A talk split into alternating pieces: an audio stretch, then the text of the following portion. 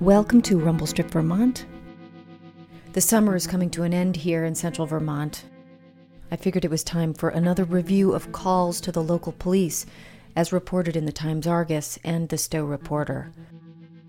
Here's Scott Carrier.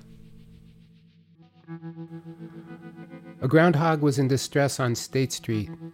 A squirrel was stuck in the grass on East State Street. An odor was reported on State Street. Children on a playground were swearing up a storm on Vine Street. A female in a dark Audi with Massachusetts plates kept getting in and out of the vehicle while yelling for over an hour. At least two people at Aubuchon's on Prospect Street looked like they were trying to steal pellets for a pellet stove. A woman called because there was a picture of a naked female on her boyfriend's Facebook page. The guy parked every day, all day, in his car on the side of the road near Adams Mill was a private investigator scoping out something private.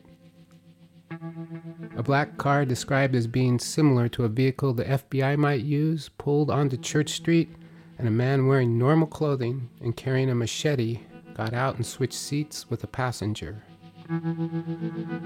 That Hartston Road couple was arguing again, and someone called police. The sergeant's farm road resident heard knocking at the door, but no one was there. Someone was making a racket at Emily's Bridge. On Main Street, a woman complained her takeout food was not cooked to her liking. A dead body was reported on North Main Street. Police Chief Tim Bombardier said it was nothing suspicious.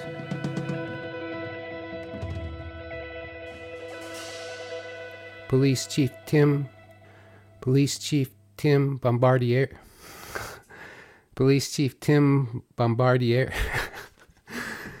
Police Chief Tim. Police Chief Tim Bombardier. Bombardier. Police Chief Tim Bomba- Bombardier. Police Chief Tim Bombardier. Fuck it. Bombard. Bombardier. Bombardier.